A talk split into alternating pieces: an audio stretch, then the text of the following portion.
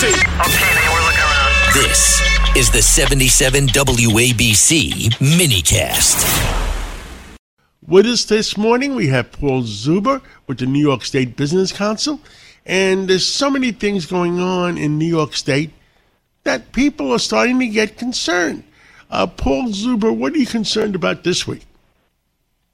Well, I'm concerned, um, John, with um, some of the mandates that are being passed down from the state in terms of our um, energy and environmental uh, policies in the state. I think one of the big things that have kind of caught everybody's attention recently is the requirement that by 2035, uh, all New York school districts will have um, school buses that are electric.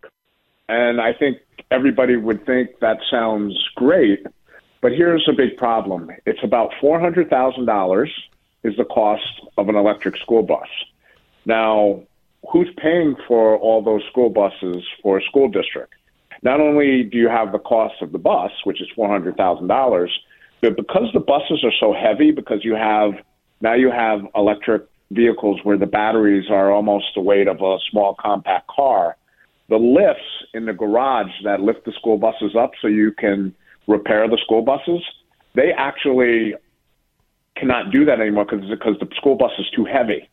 So now not only do you have to are you paying for the school bus, but now you're paying to retrofit the garage.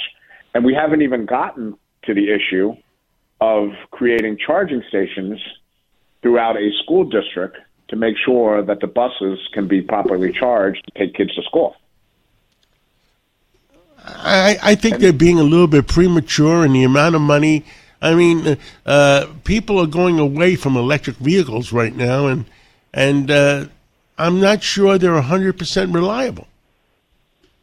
I, I agree with you, and I and I think that that's a major concern, particularly in upstate New York. I mean, think about anybody who's listening to the show, whether you're from downstate or upstate or from another state. Um, all you have to do is go into upstate New York and see the the ups and downs and the hills and the mountains and the different terrain that you have to to travel through. I think there's going to be a major concern whether those electric school buses are going to be able to do that. But now you're talking about a probably an extra twenty billion dollars in costs um, for all the school buses in New York State to become EV school buses. I know that there is a school district um, near Albany that did an analysis of how much changing to electric school buses is going to cost them. They came out with a total of $20 million. It's going to cost them $20 million to be able to have electric school buses for that school district. So, again, who's going to pay for that? We have a 2% salary cap in New York State. There is no way to pay for that unless you pass it on to the taxpayers in some form, or the state comes up with some form of money to pay for it. And as we know right now, we're in a horrific um, budget crisis in New York State where we're looking at a huge deficit this year and a larger deficit next year and the year after and the year after. So this is becoming like a real problem. And again, it's adding on to this element in New York State that we're in an unlivable state and that telling our residents, well, you might as well go someplace else because we're going to hit you with all these taxes. We're going to hit you with all these different mandates. And it's not going to be for the betterment of you. It's not going to be the betterment of your family. It's actually going to cost you more money to live here. And so, why, you know, we might as well just, we might as well take an electric school bus and let everybody jump on and then send them down to Florida because that's what we're doing right now. It's it's a mess. Um, there's so many other things going on. I, I, know we're building a new building in in the city, and they're demanding uh, um, uh, electric uh, uh electric everything, electric heating, electric yeah. Uh, uh, electric stoves. I mean, what happens if something happens to the the grid? You can't eat because you can't cook. You can't. The, the refrigerator is not going to work, and it's not going to be. And the building is not going to be heated.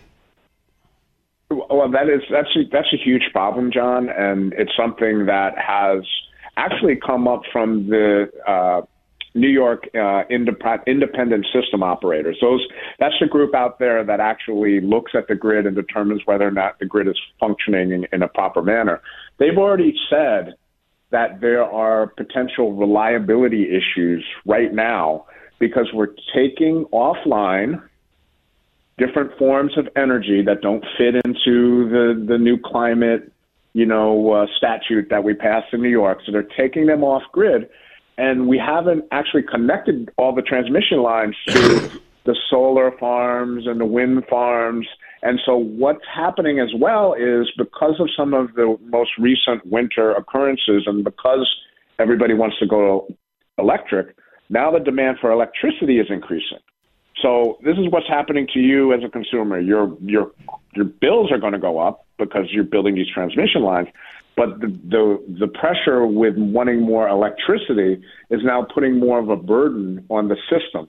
And the problem is in the wintertime, if we're going to potentially have brownouts, it's a real problem because there's a difference between having a brownout in the summer and it's 90 degrees and you have to take a fan and you're sweating and you know it, it's it's miserable, but it's dangerous when you have a brownout and it's 20 degrees outside and it's snowing. And that's where we're headed if we don't start thinking more um, creatively about how we want to enact this climate bill or statute that was passed in Albany.